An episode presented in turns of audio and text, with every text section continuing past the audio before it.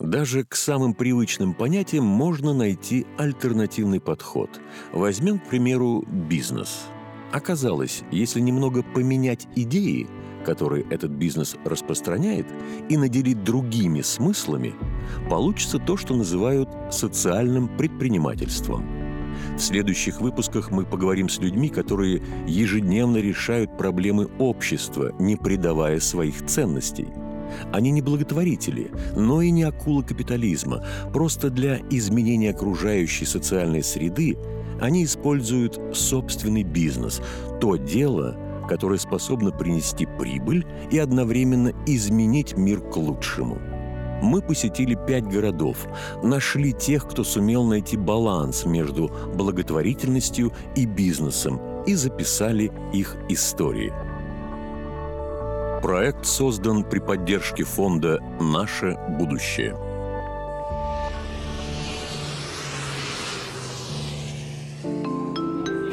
А следующий город, в который мы отправимся – Хабаровск, где Наталья Евтеева открыла реабилитационный центр для детей с нарушением ментального развития –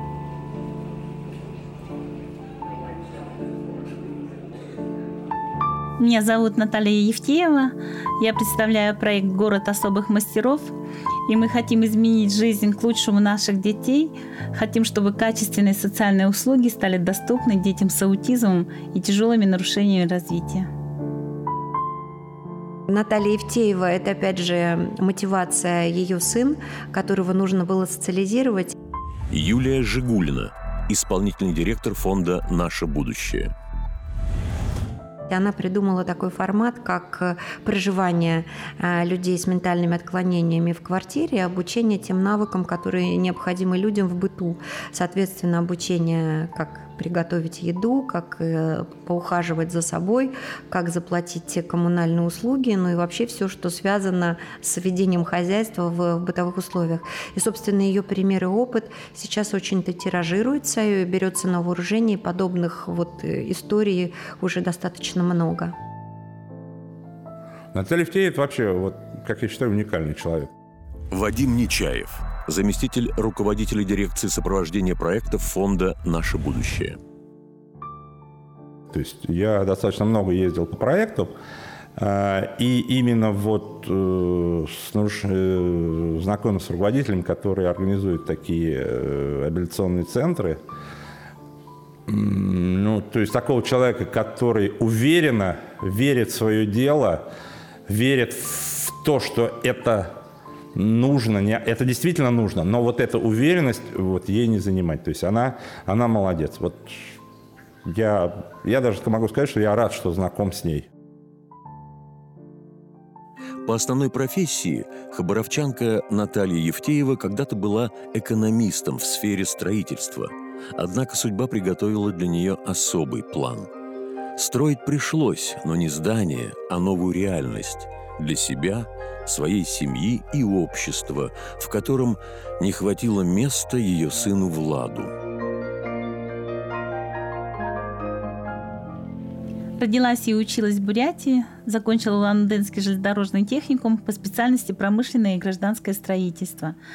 Затем в Хабаровске закончила Политехнический институт по специальности экономика и управление строительства и через несколько лет Биробиджанскую социально-гуманитарную академию по специальности олигофрена-педагогика. Когда мне исполнилось 22 года, в Хабаровске я встретила своего будущего мужа Алексея. Он был непосредственным моим начальником, главным инженером строительного управления. И сейчас у нас трое сыновей. Влад средний мой сын, первый же день после выписки из родильного дома я стала замечать, что он не смотрит в глаза. При прямом контакте сразу же отводит их в сторону. Поведение было необычным. Он почти не плакал, был очень спокойным. Все врачи ставили ему норму. В 7 месяцев очень нас удивил. Взял пульт, направил и переключил канал на телевизоре.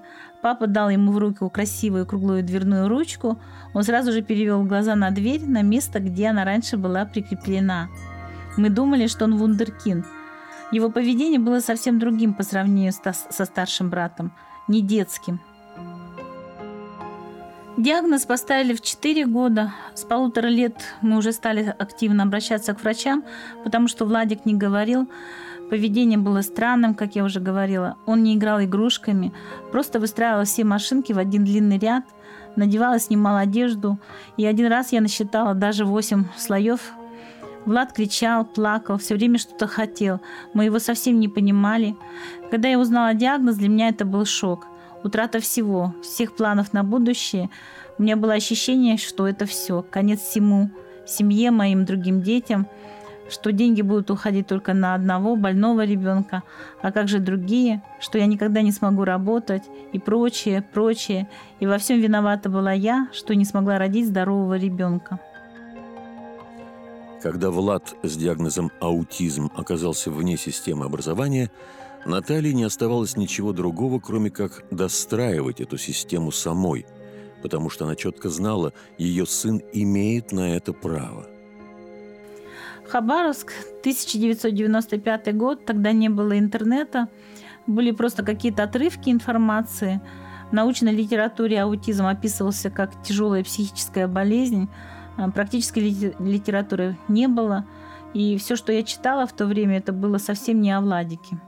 А, вы знаете, в то время было очень тяжело.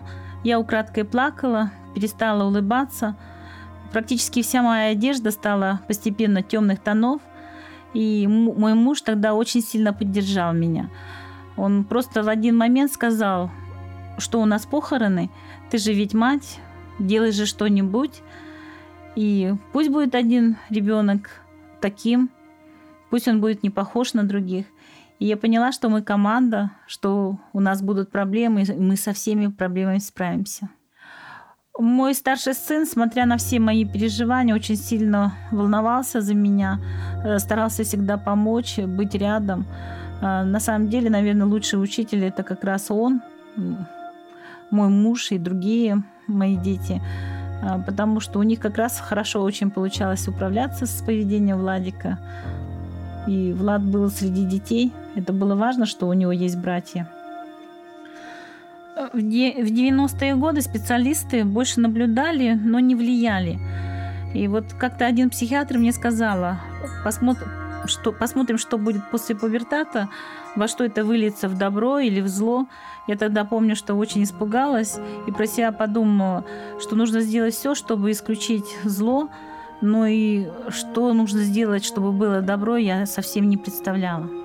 Это потом я поняла, что зло, зло – это злокачественное течение болезни, что э, человек не будет совершенно социализирован, что он будет в своем мире, э, будет бить сам себя или других людей, что он будет заглушен лекарствами и свою жизнь закончит в психоневрологическом интернате.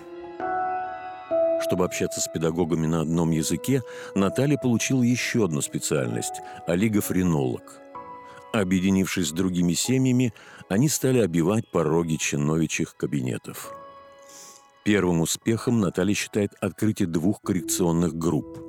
Совместно с мужем они сделали ремонт, и вскоре все было готово к занятиям с детьми. Сразу же стали искать чудотворную таблетку, лекарства, массаж – экстрасенсы. Нам говорили идите к бабкам. Много очень абсурдного мы слышали с мужем в то время. И все равно в нас теплилась надежда, что вот-вот произойдет чудо. И Владик изменится, будет таким, как другие дети, веселым, реагирующим на наши посылы, что мы будем с ним играть в обычные детские игры. Но внутри была какая-то определенная уверенность, что все равно должна быть наука и практика в решении этих проблем. В конце концов, мы вышли на контакт с узкими специалистами. Один дефектолог мне сказала, что если она будет заниматься с Владом не меньше трех часов в день, то он обязательно заговорит. Но для этого ей нужен отдельный кабинет. К этому времени нас уже было пять семей, и мы предприняли обращение к тогдашнему мэру города Хабаровска Александру Соколову. Сначала нам отказали, Потом, после нашей настойчивости, вышло постановление об открытии двух коррекционных групп для 10 детей с аутизмом в детском саду номер 77. Свободным был только один блок, в котором не было отопления, канализации, был затоплен подвал. То есть не было ничего. Но нас эти трудности совсем не пугали. Мы нашли первые благотворительные деньги, ходили к предпринимателям. Часть каких-то денег дал, выделил детский сад, кое-что собрали сами родители. И, представляете, собственными силами мы осушили подвал, восстановили канализацию и отремонтировали 240 квадратных метров под ключ за 4 месяца. Мы с мужем возглавили руководство э, над этим ремонтом, э, полностью его вели, снабжали строительными материалами, вели все переговоры с, с, со всеми заинтересованными сторонами, с родителями. Все это каждый день организовывали как прорабы. Вот тогда мы почувствовали грандиозный первый успех, э, потому что каждое наше усилие приближало нас к цели. Мне очень хотелось помочь Владику Потом наступило время для занятий с детьми, и мы совсем не представляли, что столкнемся с жестокими реалиями. А, на самом деле, когда идут бюджетные средства, это все очень жестко регламентируется, а, работает нормативно-правовое поле, а, нужно обязательно разработать тщательно механизм оказания услуг, и в тот момент не было еще хорошего опыта у специалистов, и никак, ни о каких трех часах ежедневной работы специалистов, как было обещано сначала, уже речи не было. Поэтому та атмосфера единства специалистов и родителей, та химия, которая была достигнута, она просто мгновенно ушла в песок. И вот тогда я получила еще один такой очень хороший урок. Я поняла, что я не могу влиять на какие-то процессы, я не могу влиять на решения, и нужно каким-то образом иметь на, это, на эти решения свои какие-то определенные полномочия культивировалось такое убеждение, что дети очень тяжелы, и, соответственно, э, интересы специалистов стали выходить на первый план. Они стали выше интересов родителей, интересы, интересов детей, и наши дети как бы закрепились в статусе все равно необучаемых. И я уже как лидер и прорывной человек очень мешала. Начались интриги внутри родительского сообщества, и однажды ко мне подошла одна мама и сказала, что руководитель сетует, что все было бы хорошо, если бы только не Евтеева. Ну, в тот момент вот я получила потрясающий урок, который дал мне понять, что нужно иметь не только управленческие технологии, но и определенные полномочия по принятию решений. Нужно иметь авторитет, чтобы уметь влиять на людей к правильному решению. И я ушла. Зачем стучаться в закрытые двери? Тем более я уже понимала, что ключ к решению проблем находится не здесь, а Владику было уже 7 лет, и дошкольный период закончился. В 2003 году Наталье удалось организовать семинар, посвященный проблеме аутизма – с ее помощью в Хабаровск приехал педагог Сергей Алексеевич Морозов, руководитель общества помощи аутичным детям «Добро» в Москве. После 72 часов лекций проблему в Хабаровске начали решать. А Наталья создала свою организацию «Реальная помощь». Год с лишним Владик находился дома – и мы с мужем видели, что аутизм наступает, отставание в развитии становится все глубже, и с ним уже невозможно было ездить в транспорте, ходить в магазин. Его плач все становился громче, пронзительнее, несчастнее. Одна наша семья поехала в Москву за консультацией к Сергею Алексеевичу Морозову, директору общества «Добро», кандидату биологических наук, отцу сына с аутизмом. Назад приехали очень воодушевленными, привезли много книг. Я их читала на одном дыхании. Наконец, в описаниях детей я увидела проблемы Владика. Прочитала, как нужно воспитывать и обучать детей с аутизмом. И боль Сергея Алексеевича за их будущее. Отправила ему всю переписку с властью, позвонила ему и сказала о наших проблемах. Он все терпеливо слушал и сказал, я должен приехать к вам в Хабаровск и провести научно-методический семинар – Одни вы не справитесь. Денег на проезд и проживание нет, нужно найти. Я была просто поражена, э, что человек готов пролететь почти всю страну именно что для того, чтобы помочь нам, помочь нашим детям.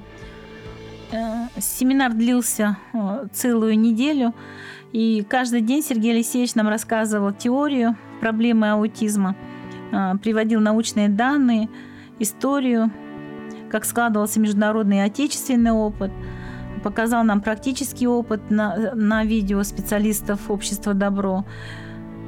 И на них мы впервые увидели тяжеленьких аутичных детей на начальном этапе во, время занятий и их результаты социализации, как они ездили на Красную площадь, как они ездят в общественном транспорте, на метро, а, могут быть э, спокойными абсолютно в общественных местах и общаться э, с чужими людьми.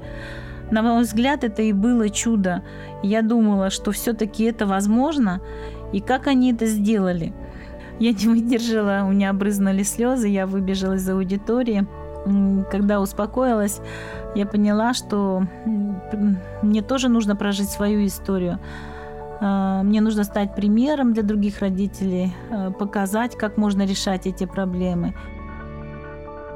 2004 года мы наконец создали свою некоммерческую организацию «Реальная помощь». Почему «Реальная помощь»? Такое название интересное. Э, которая вызывала вначале только улыбки, но мне в тот момент э, было не до смеха. Почему? Потому что мне казалось, что вся помощь, которая есть в тот момент, она какая-то нереальная, она какая-то формальная. И если я уже буду оказывать помощь через свою организацию, то она будет обязательно только реальная. В 2004 году э, мы встретились с директором школы-интерната восьмого вида Ольгой Васильевной Степановой. А, я также ей рассказала свою историю, рассказала о Владике, о его проблемах, о наших детях, которые идут вслед за нами. И тогда Ольга Васильевна откликнулась и сказала, что а, очень хочет нам помочь.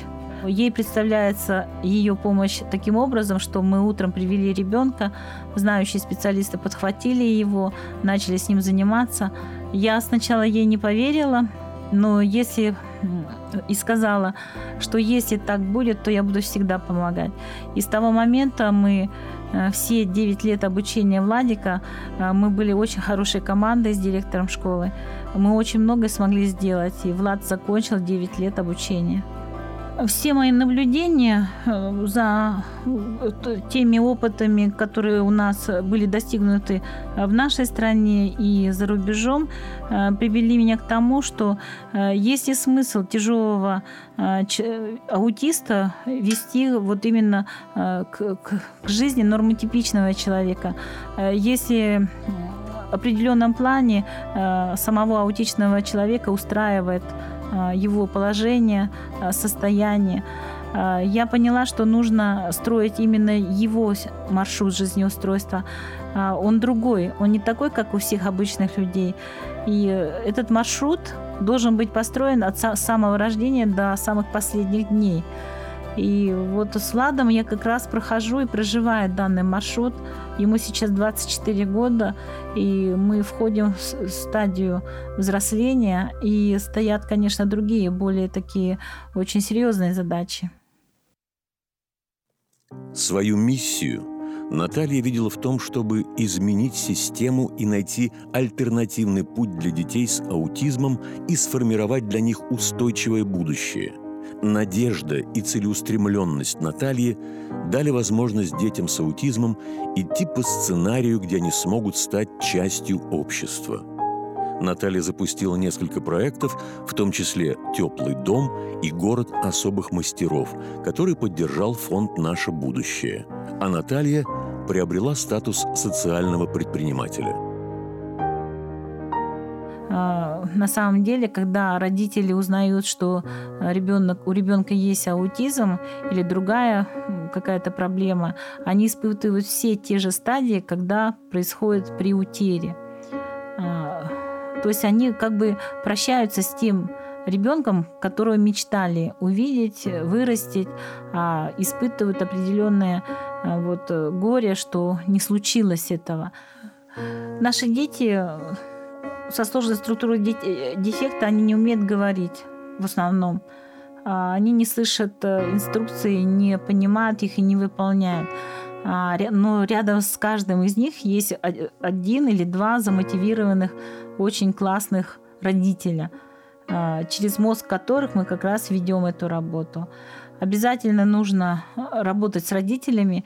Мы даже больше начинаем в первую очередь с них, потому что если родитель работает в команде со специалистом, то все, мы можем быть уверенными, э, что у нас все получится.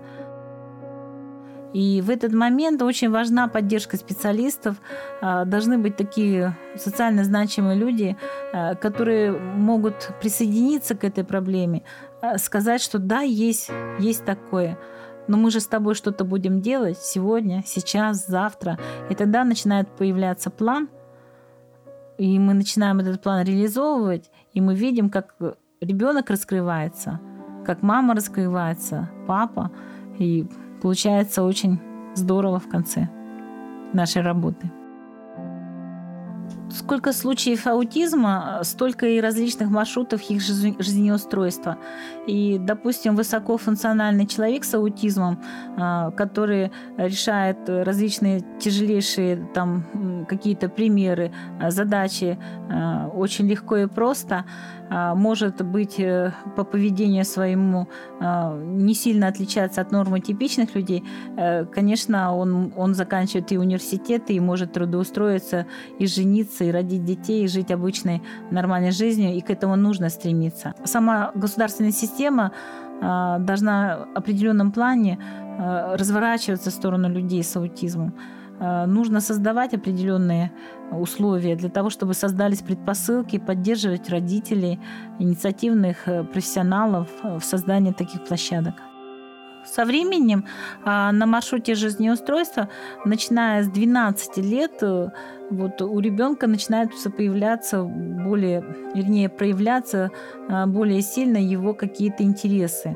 А, то есть мы смотрим, что ребенок любит чем-то, допустим, очень любит заниматься рисованием, или хорошо лепит, или он хочет э, готовить. И мы стараемся этот, э, это его увлечение несколько развить, э, создать определенные предпосылки для занятости в будущем. Поэтому у нас созданы различные мастерские, и взрослеющий этап – это очень важный этап. Он важен не только тем, что, чем он занят, не только трудовое а, наполнение, но и тем, как он живет. И вот здесь э, наступает такое направление, которому я на самом деле вначале очень мало внимания уделяла. А, это сопровождаемое проживание. А мне казалось, ну живут дети, живут с родителями, все же хорошо. Их вовремя привезли на занятия, они позанимались, уехали домой. А на самом деле как раз это очень самое важное, это самое важное направление, которому нужно уделять очень большое внимание. То есть ребенка нужно учить мыть посуду, готовить э, еду, а, ухаживать за собой, быть чистоплотным, уметь принимать душ, уметь стирать свою одежду, сушить, гладить ее, уметь э, полностью организовывать свой быт. Э, при этом, может быть, ходить в кино, э, ходить за покупками, чтобы купить продукты на ужин. То есть все чем занимается обычный среднестатистический человек, должно быть доступно, и этому нужно обучить человека с аутизмом ну или с другим нарушением развития, не имеет значения. И для этих целей в 2016 году мы выиграли свой первый проект в этом направлении. Назывался он «Смогу жить сам».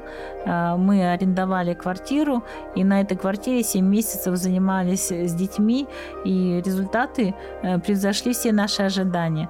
И в настоящее время мы как раз оборудуем учебную тренировочную квартиру, которая находится э, в реальных условиях, в реальной трехкомнатной квартире. На самом деле у нас э, как бы не центр реальная помощь, а центр, центры в центре.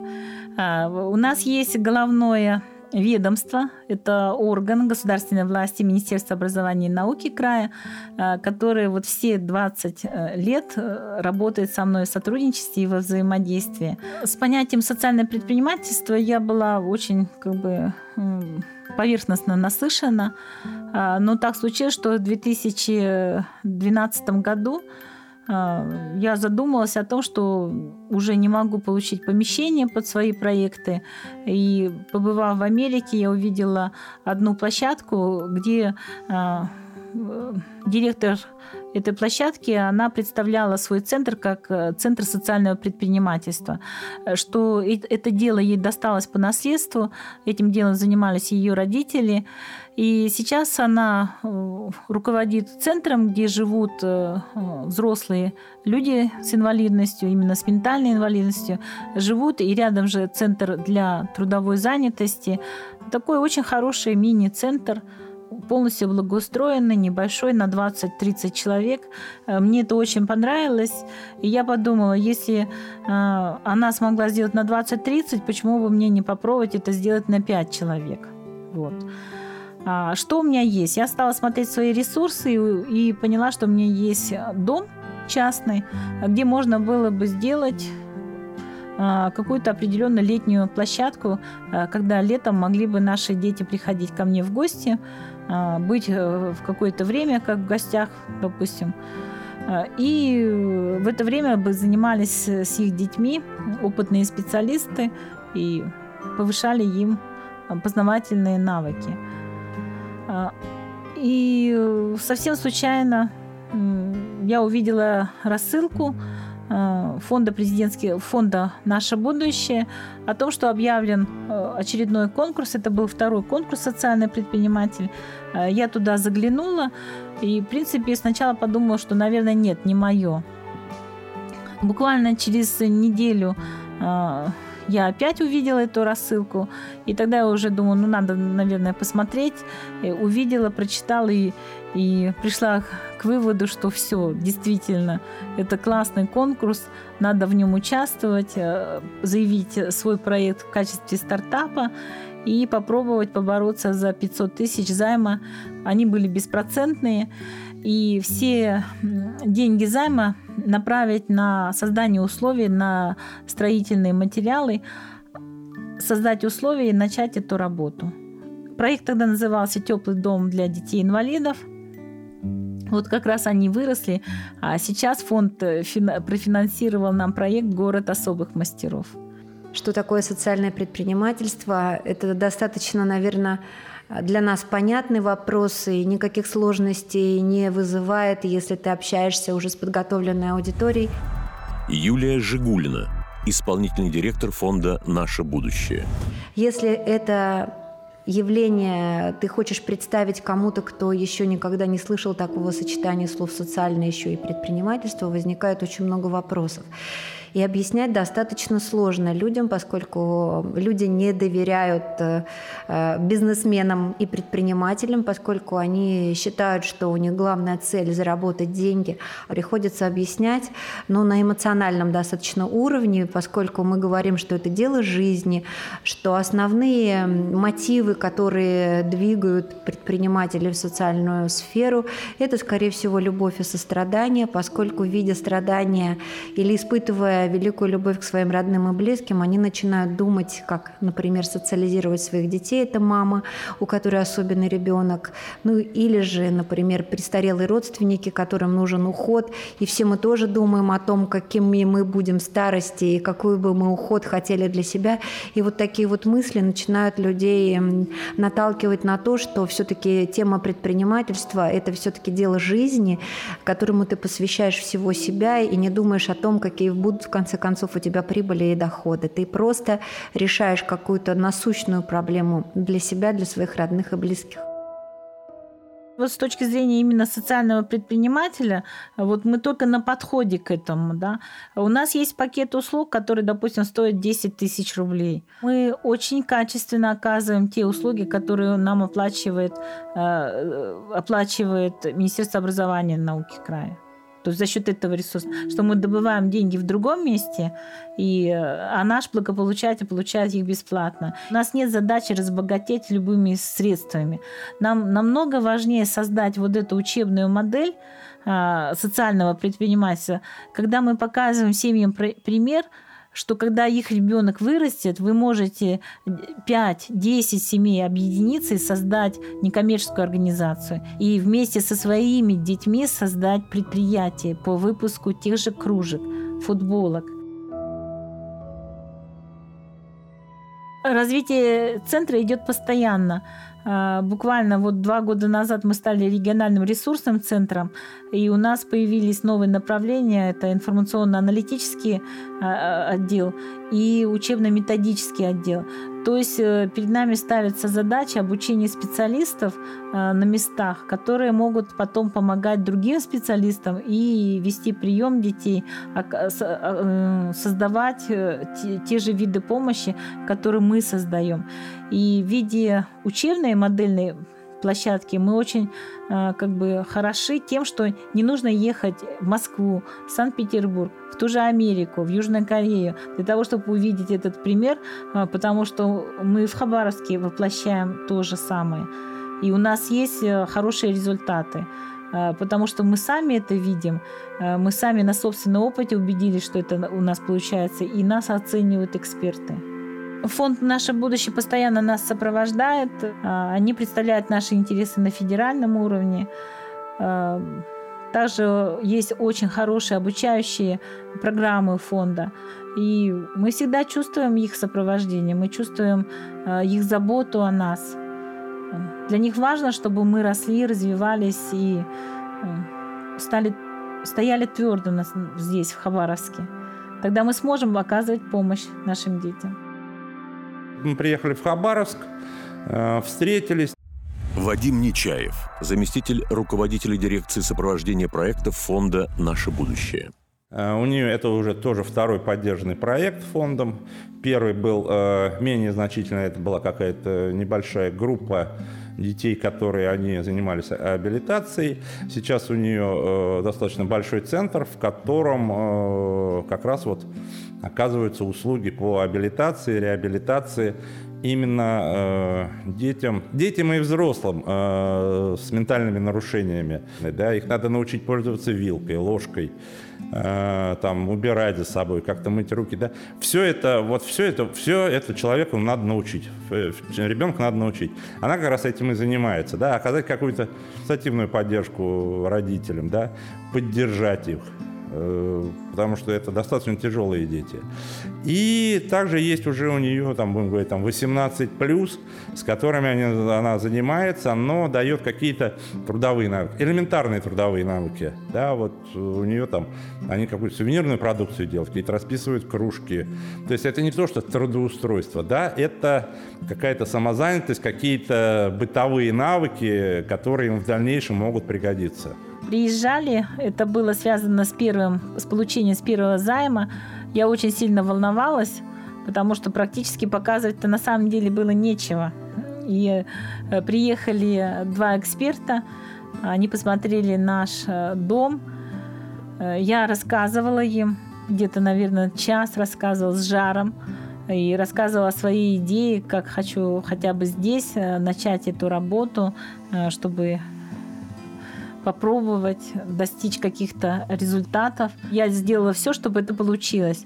И представляете, получилось, и мы э, были признаны в числе совершенно небольшого количества э, победителей 2012 года и получили свой первый займ 500 тысяч рублей. А второй займ у нас составляет 3 миллиона рублей.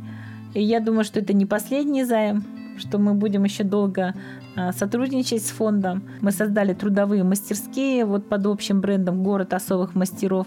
Мы реализуем социальные услуги, мы получаем финансирование от Министерства социальной защиты. А, то есть мы участвуем а, в программе, региональной программе оказания услуг и системно получаем помощь это один у нас доход. Мы сейчас э, начинаем выпускать кружки, футболки, э, различные там сувениры. Это другой вид дохода. Э, мы оказываем платные занятия для родителей по запросу. Это тоже еще один вид дохода. Пока у нас не совсем большая прибыль, но она есть, и это дает ощущение стабильности, понимание, что мы не выживаем, а живем. И у нас есть очень хорошие, хорошие перспективы для развития в дальнейшем. Потому что у нас отличная команда, у нас есть э, люди, которые, которым нужны наши услуги. Э, может быть, есть определенные проблемы по упаковке нашего продукта, но мы учимся. Если смотреть э, с точки зрения только с экономической стороны, наш центр – это вполне доступные средства, это реально. А если смотреть с точки зрения человеческих каких-то ценностей, я думаю, что это бесценно. Потому что, чтобы создать определенную атмосферу принятия такого дома, где все открыто для тебя, где все понятно, промаркировано, где ты не встретишь зла, это, это очень сложно. Когда я получила а, известие, что мы стали победителями на получение э, первого займа и второго, это были просто невероятные ощущения, а, потому что э, ты чувствуешь действительно реальное твердое плечо друга, партнера, а, который понимает твои проблемы, понимает твои цели и задачи, идеи по решению этих проблем.